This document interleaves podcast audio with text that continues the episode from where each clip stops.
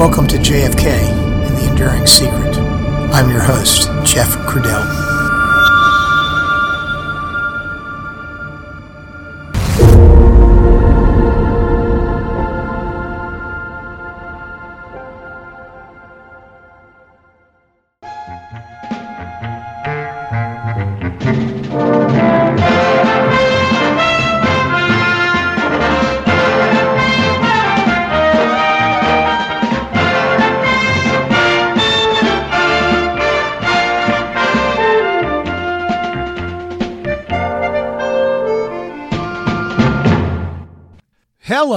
Everyone, and welcome back to the podcast. Before I get started, I want to apologize for that technical snafu that occurred in episode 203. The first upload of that episode contained a version where, well, many of the initial tracks were turned off. And so, for about 15 minutes or so of the episode, there was no sound. so, in order to remedy that, you, you may have to delete the existing episode from your phone or other listening device and then re download the latest version that is out there for download. Most channels, such as Spotify, update their available episode connection frequently. And so the newly revised episode should be available on all the better podcast channels. So, again, sorry for that snafu. Oh, and while you're at it, I just have to ask everyone once again please get over to and subscribe to the JFK Enduring Secret YouTube channel. We are inching toward getting to that magical number, which is some 1,000 viewers. I'm not going to put any additional material out there until we get to 1,000, and we are around 700 today. But trust me, you will be happy once we hit that milestone, as there will be some interesting material that I will share and that is in the works to go out once we do hit 1,000. So please do get over there and sign up. It's free and it takes all of about 20 seconds or less to find it and subscribe to the channel. Please do so if you can. It means a lot to maintaining this channel for free on the podcast. Today's episode is episode 204, and it's, of course, the continuation of episode 203, where we began a mini series of episodes associated with the presidential limousine and the damage to its windshield, and whether there was a through and through bullet hole in that windshield, and whether there is evidence that the bullet then entered from the front through to the back. All of that collectively ensuring that there was a shot from other than behind, and that there was a shooting conspiracy. Okay, so in episode 203, we reiterated the story of Dr. Evalea Glanges, one that you have heard before in a much earlier episode in season one of JFK, The Enduring Secret, and which is derived from the History Channel's The Men Who Killed Kennedy. She was clear that it was a bullet hole through and through that she saw at Parkland, and that it was clearly from the front and traveling front to back.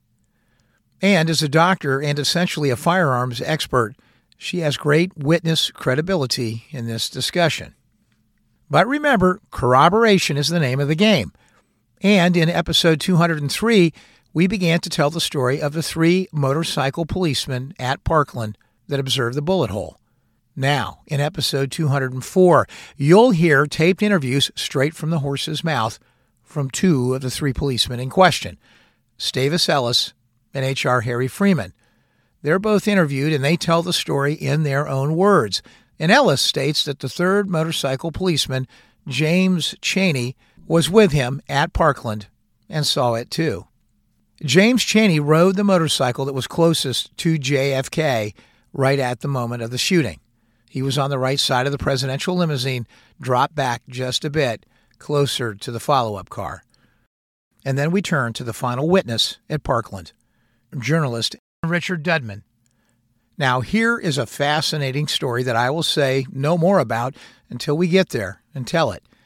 And of course, we've told it before, actually, in a much prior episode of JFK, The Enduring Secret. After it's all said and done there, we then leave Parkland, having introduced seven witnesses, five named and two more unnamed witnesses that were with the named witnesses, and which two have been confirmed by those named witnesses as having seen the same thing, but wanting to remain anonymous.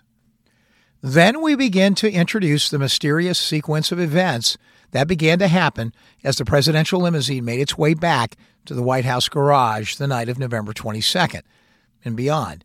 And in this and subsequent episodes, we will introduce three more witnesses, including one Secret Service agent and one White House policeman, along with a Ford glass expert, who all observed the hole in the glass. With the glass expert absolutely indicating that the shot was from the front and through to the back.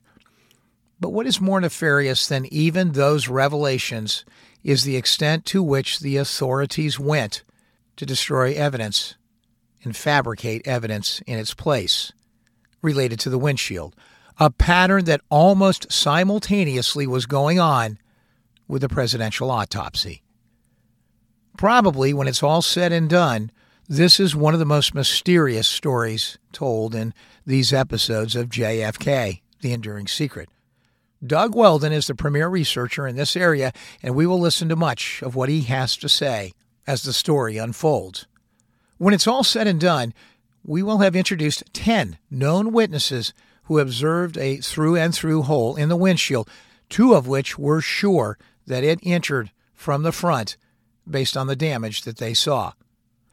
Eight of those 10 were identified, and all eight were highly credible. Five were government officers of the law in some capacity, and one more was a highly respected journalist, and one more still was a doctor, a surgeon with deep firearms experience. And on top of all of that, the story goes deeper to cover the destruction of evidence and its replacement with evidence that clearly appears to be fabricated. And in the midst of that, introducing one more final witness from the Ford plant in Dearborn, Michigan, who was involved in the process to destroy the old windshield and fabricate the new one. So let's listen now to the rest of episode 204 of JFK The Enduring Secret.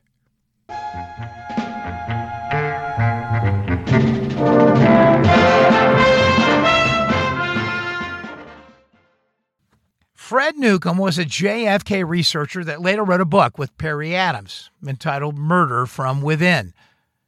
Newcomb commissioned Gil Toff to interview a group of the motorcycle officers that participated in the motorcade that day. Toff masqueraded under the pseudonym John Whitney as the interrogator. Some interesting things resulted. Both Ellis, Freeman, and Chaney would agree to be interviewed by Fred Newcomb on tape in 1971. In the tape, Ellis identifies Chaney as a third Dallas motorcycle policeman who was right there with them at Parkland and who also observed the same thing a bullet hole in the windshield.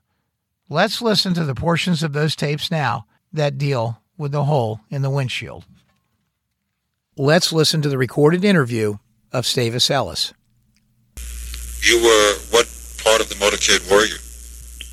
I was a sergeant on a motorcycle in charge of the escort of the motorcade, the complete movement of the motorcade. You know, it's an interval between vehicles that, on the straightaway and the closed interval during in the downtown area and so forth like this. And I was in front of Kennedy's car. You were in front of Kennedy's car? Yes, I had the chief of police's car right in front of Kennedy's car, and then I was in front of the chief of police car on a motorcycle. And I had two men assigned on either side of Kennedy's car on yeah, to the side and to the rear of the back fender. And we took the motorcade from Love Field to the downtown area, and then after the shooting, we took him on to the hospital. Uh, which car were you closest to when you were riding in the? Well, trying I to get a picture in my mind. That's why I'm sort of. I was in front of the uh, chief of police car. He had a car with the, the sheriff Decker and the Secret Service chief in it. They were in front of uh, limousine that was carrying the president. I was directly in front of theirs and to the left a little bit where I could see back down the side. Uh-huh, uh-huh. In other words, you would have been on the other, the opposite side of the depository. I was uh, on the opposite side of the side that faced the depository. Right. The depository. The right side of the car was at the, the north curb, which I see. You were on the south curve. I was on the south Right. curb. Now I got a picture. I got a Did you look get a look at the car at all once it got to the hospital? When it- The car? Once it was emptied Yes, sir, I sure did. It was a mass of blood in the back seat and pieces of skull bone, and there was a hole in the left front windshield. Uh, oh, Do you know how got how it got there by any chance? well, I would say it came from the shot. One of the shots was shot at the president.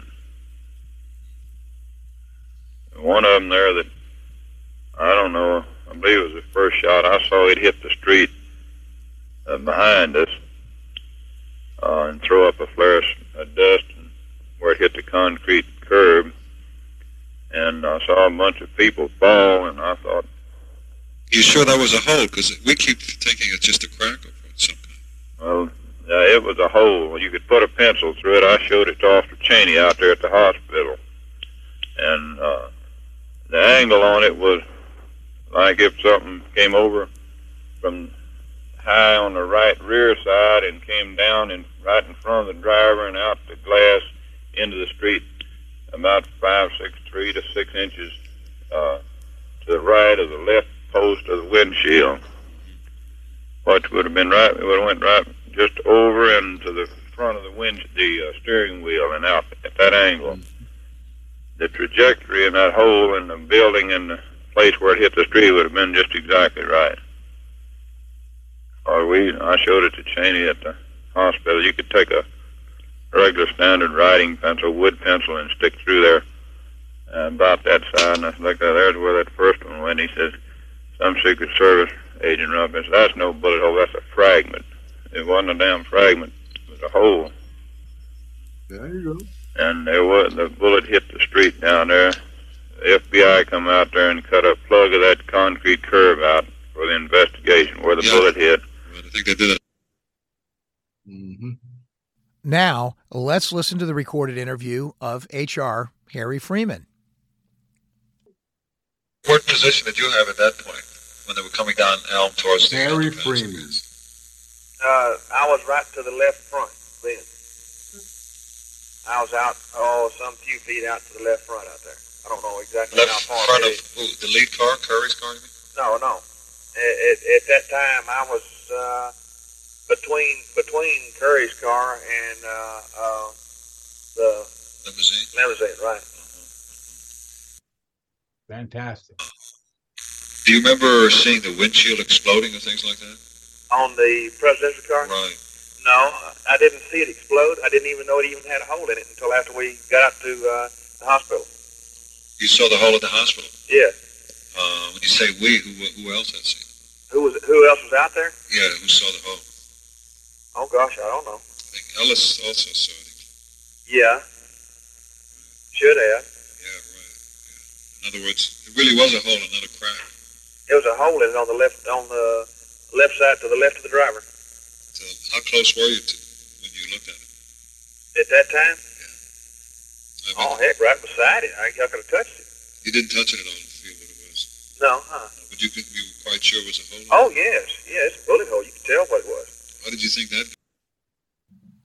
That's pretty convincing, and it's from three officers, so it's generally pretty credible. There is one complication. The Stavis Ellis testimony solves one issue, but it creates another one for those attempting to prove that the shot came from the front. As you heard, Ellis is unequivocal that it was a hole. However, he had quite a different take on the direction from which the bullet came. I am going to describe exactly the words he used to describe the trajectory. You just heard them on the recording, straight from Ellis's mouth. Are you scratching your head too, like me? Yes, I was. But now I'll go through them more slowly and let's figure out the hocus pocus together. Officer Ellis states it was a hole. You could put a pencil through it. That's good. I showed it to Officer Chaney out there at the hospital, and the angle on it was like if something came over high. Think of this now over high on the right rear side. So it's in the back, and it came down right in front of the driver and out the glass into the street, about five or six inches to the right of the left post of the windshield. It would have been right, just over and to the front of the steering wheel and out that angle. Well, the way I interpret that is it came from behind, it was up and to the right, it was angling to the left, it came down, it went through the windshield, it traveled beyond the hood because it was such an extreme angle to the left. And so it traveled past the windshield and down and then finally onto the pavement. The trajectory, and the last part of what he says, the trajectory of the hole and the building and the place where it hit the street would have been just exactly right. I'm going to say it one more time. The trajectory of the hole and the building and the place where it hit the street would have been just exactly right. That clearly sounds like he was trying to line up a shot that emanated from the building, came down into the limousine, and then hit the street. And that surely would have come from the rear. Again, sadly, some researchers have tried to play this as the description of a shot coming from the front. Clearly, it was the description of a shot coming from behind. Whether Ellis is right or wrong about the direction of the shot is not the point here. He could be wrong. And whether it came from the front or from the back, well, that was just his opinion. But the point is that this part of his story somehow never gets scrutinized. And I am just not sure why. Well, at least we are 100% sure that Officer Ellis confirmed a hole in the windshield, regardless of his opinion on the direction upon which it penetrated. Now, let's pivot away from the police officers and get to our last witness that we are going to cover that saw the hole at Parkland Hospital. The last witness who observed the through and through hole in the windshield.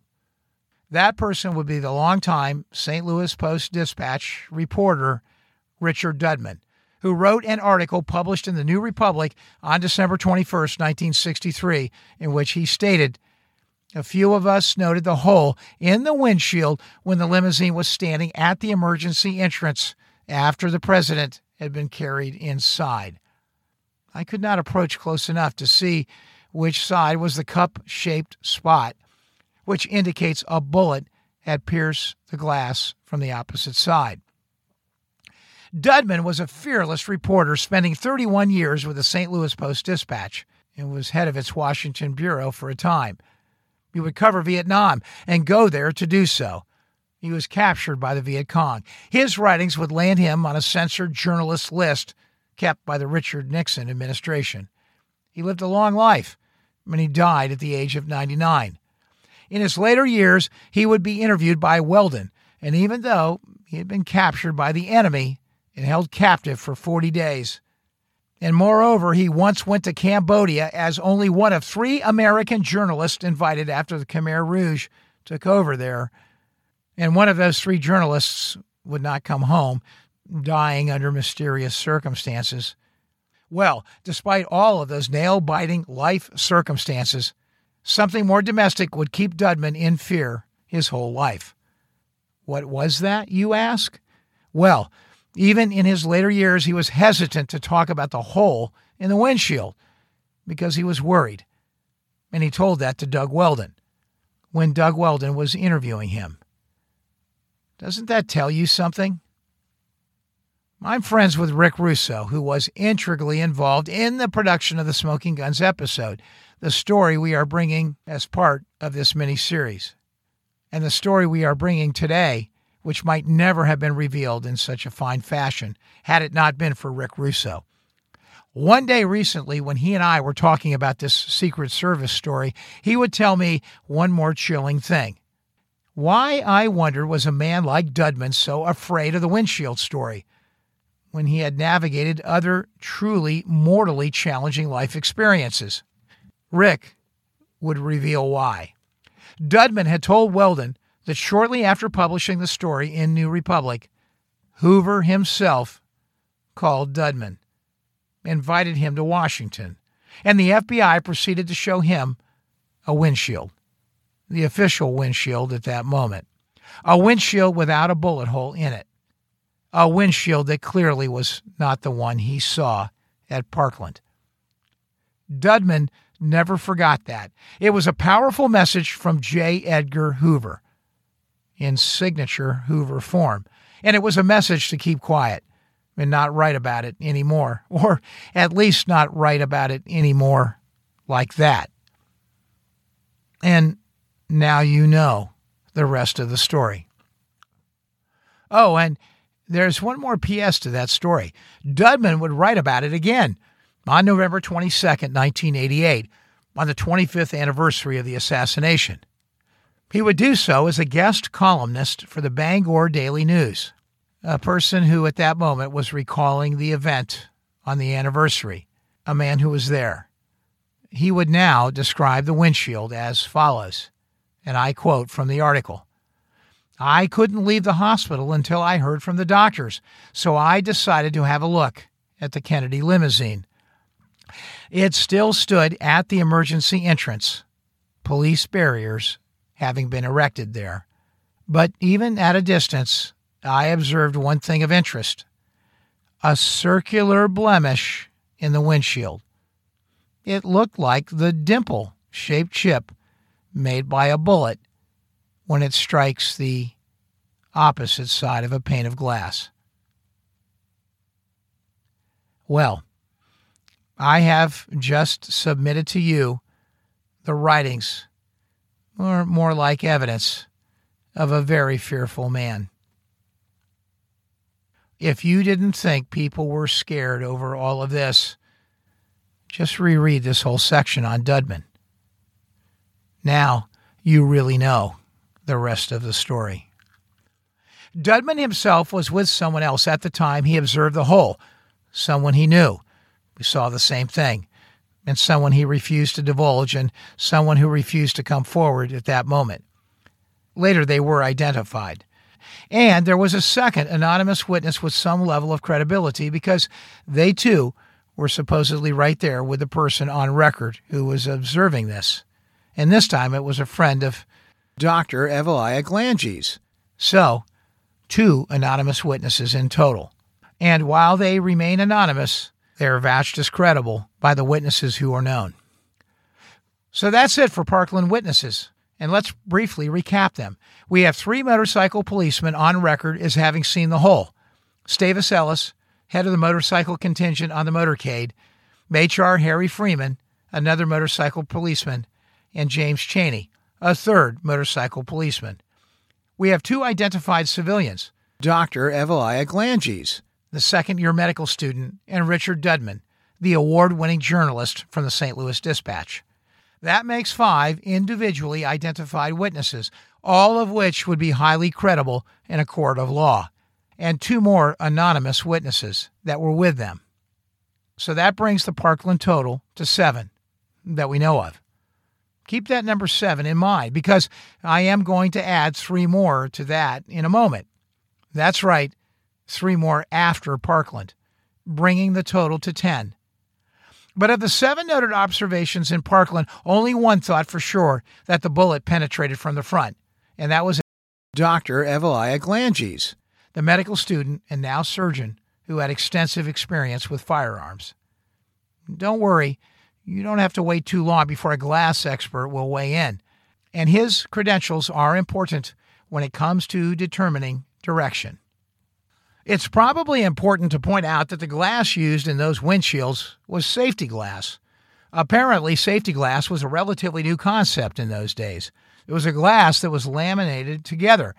There were layers, and the concept was that the usual shattering was avoided. Certainly a safety improvement, but the energy it transmits results in the damage of impact manifesting itself on the opposite side of where the initial contact is essentially carrying the energy through the glass and thus reducing the propensity to disintegrate in a harmful or explosive way. So, for a bullet fired from the front, the exterior damage was likely to be minor on the outside front. But then on the inside of the glass, you would likely find a cupped surface on the inside of the windshield where it exits. There are some that say that such a concept was not well known at the time. the concept that most of the damage, when safety glass is involved, would be on the exit side. Well, in this case, perhaps not known by the Secret Service agents who might have been involved in the cover up. Follow this concept and keep it close because it plays into what appears to happen with one of the replacement windshields. Trust me, you'll hear how that fits in shortly. And folks, you just can't write this stuff. Now, a brief moment of one more evidential indiscretion that happened at Parkland, and it relates to the cleaning of the limousine. As Kinney and associates quickly moved the limousine out of the reach of the public, they would open the trunk and take out the bubble top and a leatherette cover. Kinney claims, as you know from a prior episode, that he put the top on himself, but it appears that he at least got help from a Dallas policeman in getting the bubble top out and into position to place on the limousine. There is no doubt that everyone there was stunned in some sort of a moment where the mind does its best to stay tuned or just succumbs and tunes out. Recollections range from a razor sharp to just plain wrong. We know that. What we also know is that the Secret Service called for a bucket and a brush or something that would help to clean the blood off the limousine. There was a famous picture of a tin bucket next to the left rear door and wheel of the limousine. Taken from afar, it signaled a terrible irony. Even before the president's heartbeat was coming to a close, the Secret Service was attempting to clean up the blood in the limousine. Or perhaps, more properly put, wiping away evidence in a crime scene. Modern episodes of CSI will tell you that the spray pattern of the blood on the seats is important evidence. The reality is that someone lost their head for a moment regarding these cleanup items and then found their head before they cleaned the back of the limo out. It seems as if there might have been a bit of cleaning done that day, but likely it was minimal, and it was to remove the blood and the guts around the studs around the top edge of the car, where they lift the bubble top in place. And they elected not to clean up the blood soaked back seat. Thank goodness. But it was one more example where law enforcement men, Secret Service agents, for God's sake, completely ignored fundamental rules related to securing a crime scene. As a juror here, how do you evaluate that? Should we say that these men were the best of the best? And despite the enormity of the circumstances, this was a group that, above all, should have known how to handle it, keep their head, and have been totally focused on preserving evidence? Well, it's hard to say under the circumstances. Theoretically, yes. Practically, I'm not sure.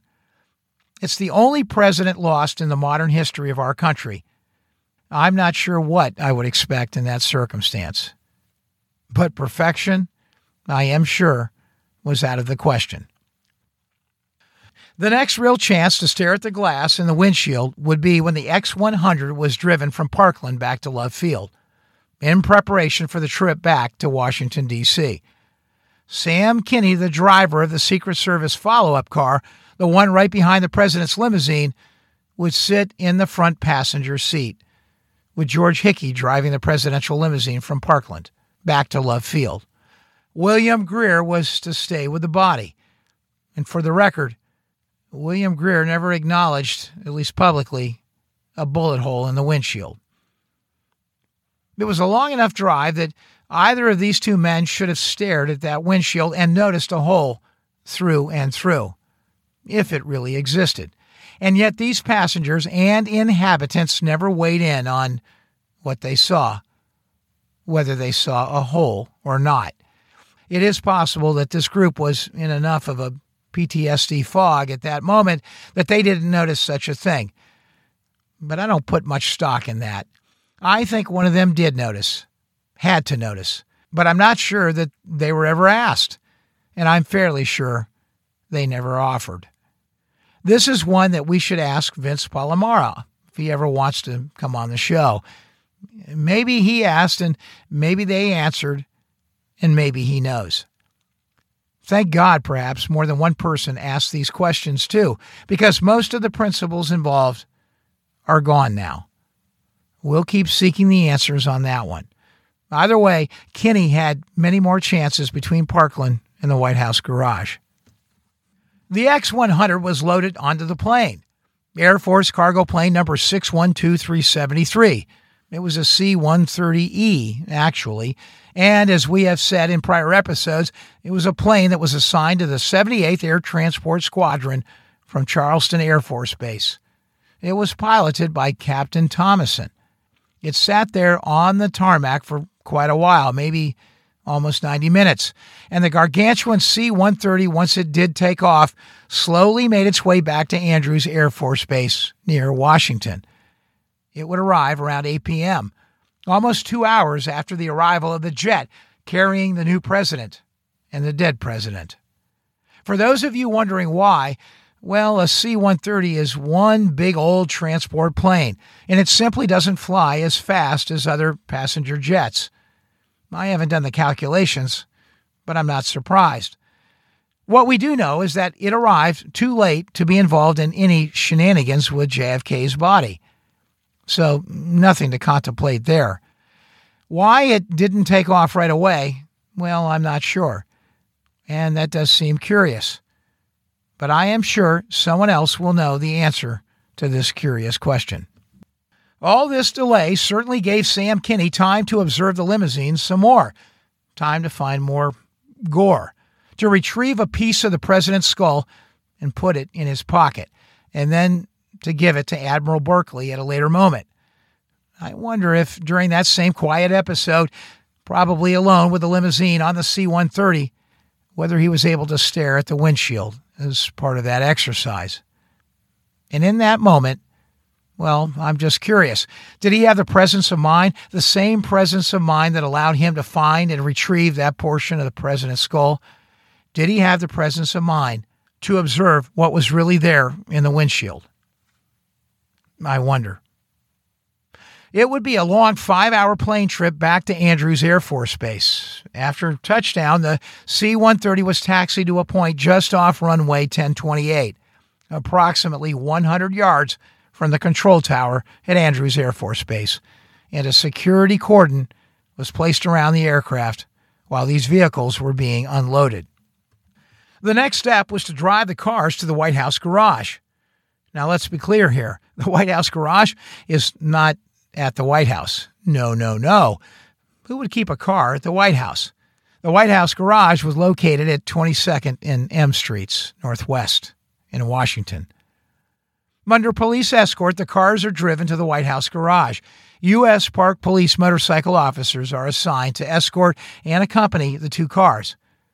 Later, U.S. Park Policeman Officer Nick Principe, who is not a member of that motorcycle escort, however, he is a law enforcement officer who claims to have seen the hole in the windshield, and he then becomes the eighth identifying witness to do so right around the time of the assassination his story migrated a bit over time, and so it's worth recounting the whole thing just a bit in more detail here.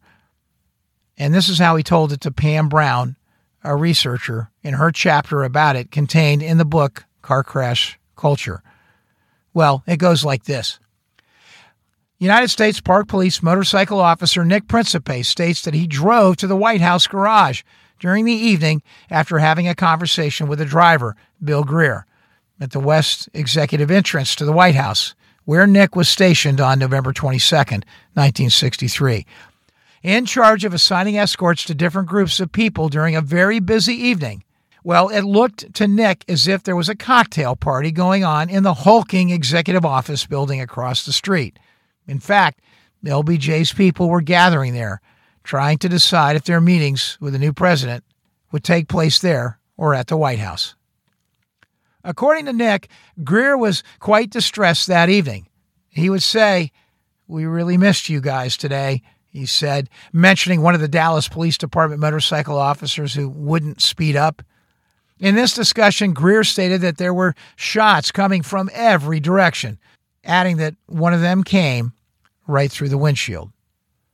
Nick states that he walked into the White House garage that evening without even being questioned, although he didn't recognize anyone there.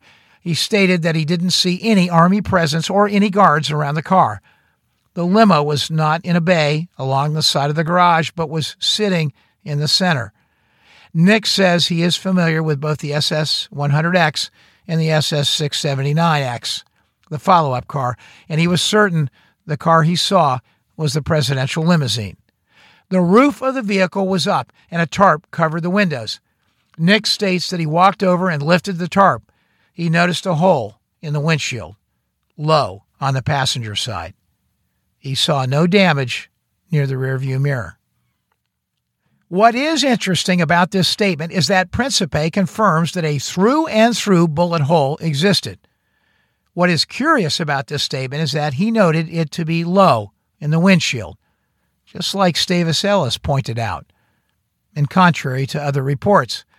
And then what is downright confounding about this statement is that he said he spoke with Secret Service agent William Greer at the White House the night of the 22nd. And of course, we know, based on all the work we did related to the autopsy, that Greer was at the autopsy and stayed with the president's body all evening at Bethesda. He couldn't possibly have been at the White House speaking with Nick Principe that night. So this statement has some controversy and is the first of a number of discrepancies that may hinge on dates and timing. Now, one thing I am not curious about is why Principe was not on the White House garage logs that night. You see, as a policeman on the White House detail, they likely wouldn't have required a sign in, although he does say he didn't recognize anyone there. All of that a little confounding in a circumstance that is supposed to have had a higher security alert attached to it. Anyway, although it sounds like he hit the garage when no one was there, it also seems certain to me that if this happened in the way it was described in the book Car Crash Culture, that it probably occurred on some other night. Perhaps Saturday night and not Friday night. Well, the confusion starts right here, doesn't it? Okay, let's back the tape up slightly. We need to point out that Sam Kinney, accompanied by Special Agent Charles E. Taylor Jr., drives 100X from Andrews Air Force Base back to the White House garage. Likewise, SS 679X was driven by Special Agent George Hickey, who was accompanied by Special Agents Kaiser and Brett. Both vehicles were escorted by U.S. Park Police motorcycle officers. This is an especially important trip for Secret Service Agent Charles Taylor, as he rode for an extended period of time in the passenger seat of 100X all the way from Andrews Air Force Base to the White House garage. Surely this, combined with his time in the garage after they arrived, was more than sufficient to observe whether there was a hole or not through and through in that windshield. More importantly, he and Special Agent Harry Geiglein would be placed in charge of the security detail with the responsibility of guarding the two cars once they made their way back to the garage. And yes, when Agent Charles E. Taylor wrote his security report on the 27th of November, he would indicate the presence of a hole in the windshield and become yet another credible witness, the ninth in today's list, to identify a hole through and through in the windshield. At around 9 p.m., upon its return to the White House garage, Secret Service agents searched the car once more, finding two bullet fragments in the front seat area. These two fragments eventually would become Commission Exhibit 567 and Commission Exhibit 569. Both of these fragments had evidentiary value. That is, they were large enough to provide information linking them to the magic bullet, Commission Exhibit 399 and therefore to Lee Harvey Oswald's Mannlicher Carcano rifle. These were turned over to the FBI for testing. A piece of skull was also found in the car, and this was taken to Bethesda Naval Hospital and delivered to the doctors performing the autopsy that night on JFK. There was ample time for the Secret Service to put 100X into whatever condition they considered appropriate prior to turning it over to the FBI at 1 a.m. Some say that the Secret Service had completed their agenda of effectively sanitizing the primary crime scene. That's conjecture, of course. From here, we will tell the rest of the events of the evening as they were contained in the security report prepared by Secret Service Agent Charles Taylor, along with a more detailed account of events included in a letter from James Rowley, the Secret Service head, a letter that was transmitted to J. Lee Rankin, the chief counsel for the Warren Commission. The letter from Rowley was penned on January 6th. After questions about the limousine, its chain of custody, and the evidential matter it contained first began to surface at the Commission in December. I will remind you that earlier in the episode, I pointed out that there were discrepancies related to the timeline of the limousine. And you see, there are four principal sources of that timeline for these episodes and the related events that occurred. First, Secret Service agent Charles E. Taylor's security report, dated November 27th. Second, the January 6th memo from James Rowley to J. Lee Rankin. Third, the White House garage security logs. And finally, the fourth source, an internal Ford Motor Company memorandum prepared by Ford's representative who was intimately involved with maintaining the limousine. His name was Vaughn Ferguson, and we shall refer to this fourth document as the Ferguson Memo. Recall from earlier in this series that I stated that the HSCA attempted to put a timeline together regarding events and chain of custody related to the limousine, and they were unable to definitively conclude as to its accuracy. The very discrepancies in the dates are a core element of what Doug Weldon points out as an integral part of the deception. Sloppily done or skillfully confounding. Either way, there are one more aspect of this discussion that ensures that confusion will abound on the dates. Unless you accept that some of this information may have been deliberately fabricated as part of the cover up. So let's proceed for now with those official documents and assume they are undisturbed for a moment by what others will clearly lay out as a case to demonstrate that the discrepancies are lies regarding the timing of events, lies to cover up what really happened. As you can see by the report, Taylor becomes our ninth witness to assert that there was a hole through and through in the windshield.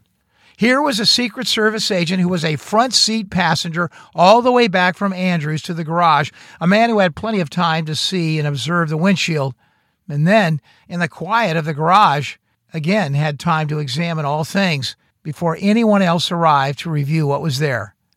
It was a blunder, a slab of truth that got by and was entered into the record. The only final Secret Service report filed that would identify a through and through bullet hole in the windshield. There it would sit, lying in the grass, quietly like a snake. Until in 1976, Taylor's remarks would be identified as significant by the HSCA, and he would be asked to give an affidavit to the House Select Committee on Assassinations. It was there he would tidy up his testimony. It was there that he would now erase the idea that there was a through and through bullet hole seen by him. In Doug Horne's estimation, it was there that he would now commit perjury. Horn goes on to say this. In his 1976 recantation, an affidavit prepared for the House Select Committee on Assassinations, Taylor indicated that he changed his mind after examining the windshield stored in the archives on December 19, 1975. Like Galileo, when prompted by his inquisitors, Taylor reversed himself, saying, and I quote, I never examined this apparent hole on November 22, 1963, to determine if there had been any penetration of the glass, nor did I even get a good look at the windshield. in well lighted surroundings. Well, I think Doug has a one word quote for that in his book, and I think it's bullshit. Oh, maybe not, but I'm sure he was thinking that. There is no doubt that he was pressured, and there is no doubt he caved. 1976 was still a period when men and women were afraid for their lives when it comes to this topic and their possession of existential knowledge related to the assassination.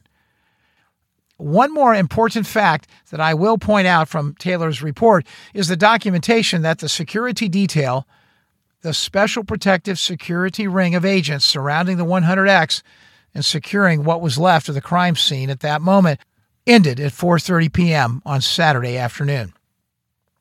And that is a perfect setup for the events that clearly happened off the grid and after 4:30 p.m. beginning on November 23rd, 1963. All right, well I've been going like crazy here and as you might expect, it's getting late and I'm getting hungry and it's time for a sandwich. So let's pause here and we'll pick this whole story back up in episode 205 where we begin to hear from Doug Weldon. Thank you for listening to episode 204 of JFK, The Enduring Secret.